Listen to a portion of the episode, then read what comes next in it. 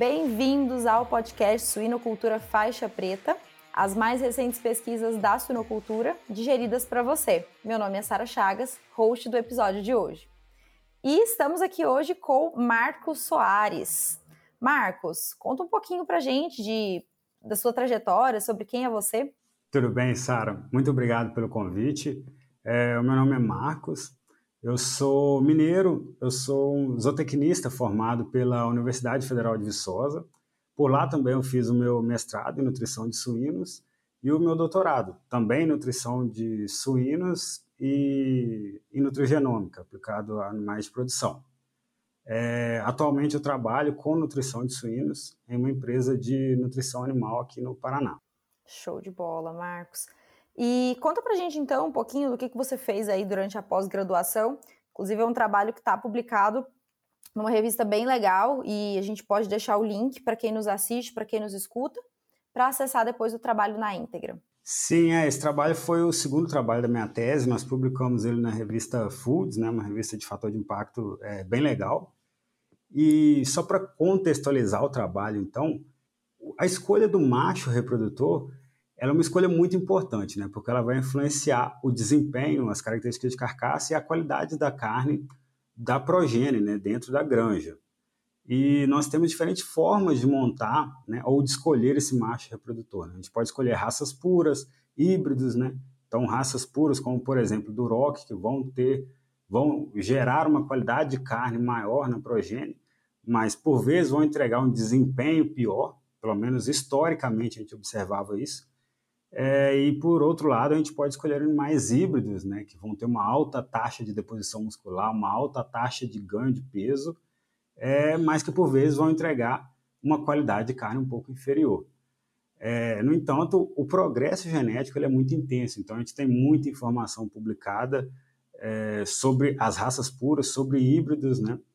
É, mas a gente tem muito pouca informação comparando de fato é, as raças puras com esses híbridos, né?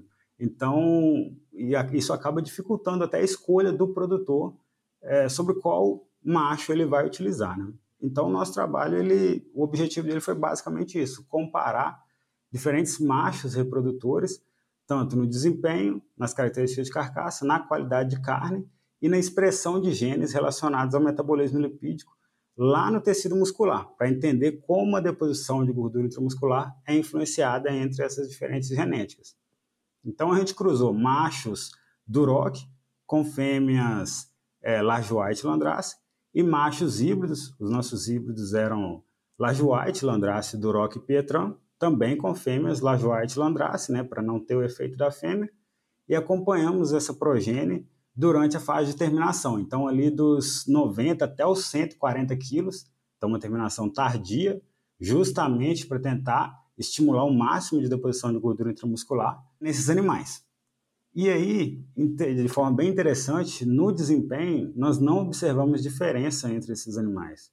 E historicamente, a gente sabe que animais do ROC é, têm um desempenho inferior a animais híbridos, né, a progênie desses animais.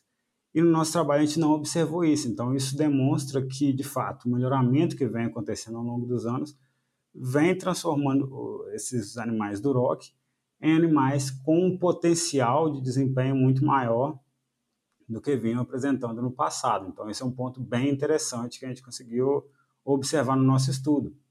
E aí, quando a gente passou para a parte de características de carcaça, a gente observou que os animais da progênie de Duroc também depositaram tiveram uma menor espessura de toucinho.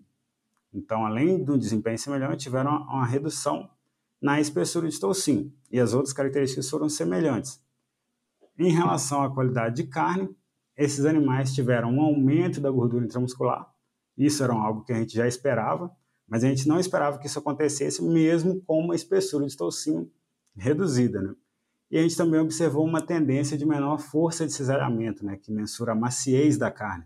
Então, esses animais da progênie do rock tiveram uma tendência de carne mais macia do que os animais híbridos. Né?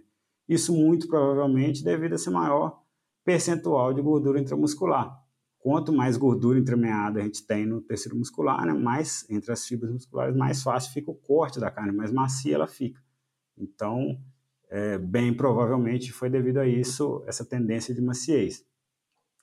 E após essa primeira etapa que a gente conseguiu identificar que o Duroc realmente depositava mais gordura, nós avaliamos, gordura intramuscular, nós avaliamos a expressão de genes relacionados ao metabolismo lipídico. Então, nós pegamos 12 genes relacionados às vias de lipogênese, adipogênese, né, que é a síntese de novos adipócitos, lipólise, beta-oxidação, e fizemos a expressão desses genes tanto no, no, na progênie do Duroc quanto na progênie de híbridos, né, para ver como é, esses animais se relacionam e como essas vias conseguiriam é, explicar a deposição de gordura intramuscular nesses animais.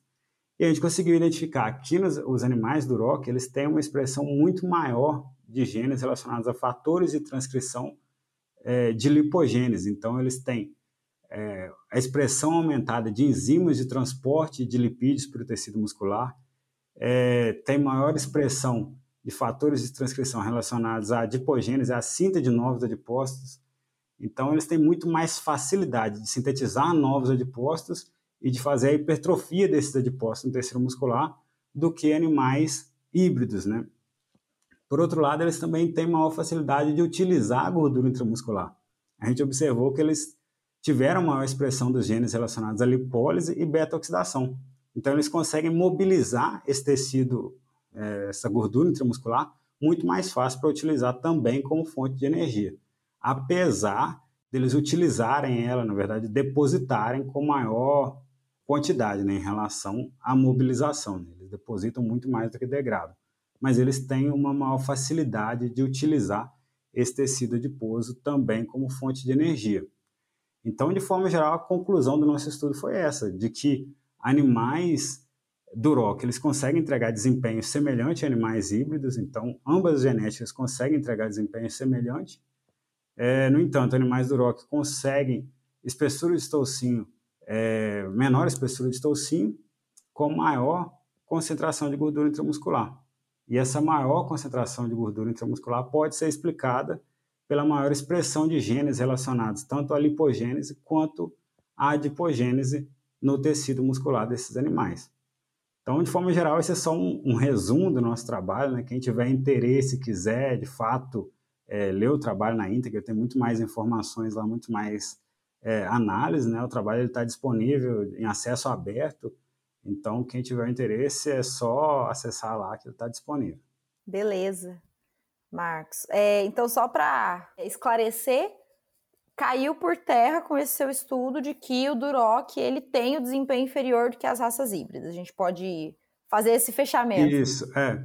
é basicamente é, é essa o, o, a grande a mensagem dele, no final das contas, era essa, né? Que Duroc, ah, Duroc é só para qualidade de carne. Quem quer desempenho não usa Duroc, né? E aí a gente consegue ver, não, o Duroc ele entrega o mesmo desempenho com qualidade de carne. Né? Excelente. Marcos, muito obrigada por ter aceito o convite, por é, disponibilizar seu tempo aqui conosco. E para o pessoal que nos assiste em casa, é sempre muito bom é, ter vocês aqui conosco. E não, não se esqueça de se inscrever no canal para não perder os episódios e visite-nos também em suinoculturafaixapreta.com para ficar por dentro de tudo que está acontecendo. Tchau, pessoal, até a próxima! Nós estamos sempre procurando as melhores e mais recentes pesquisas da suinocultura para compartilhar aqui no podcast. Se você quer vir aqui falar um pouco sobre o seu trabalho, é muito fácil. É só enviar um e-mail para suinoculturafaixapreta.swine. Te espero aqui!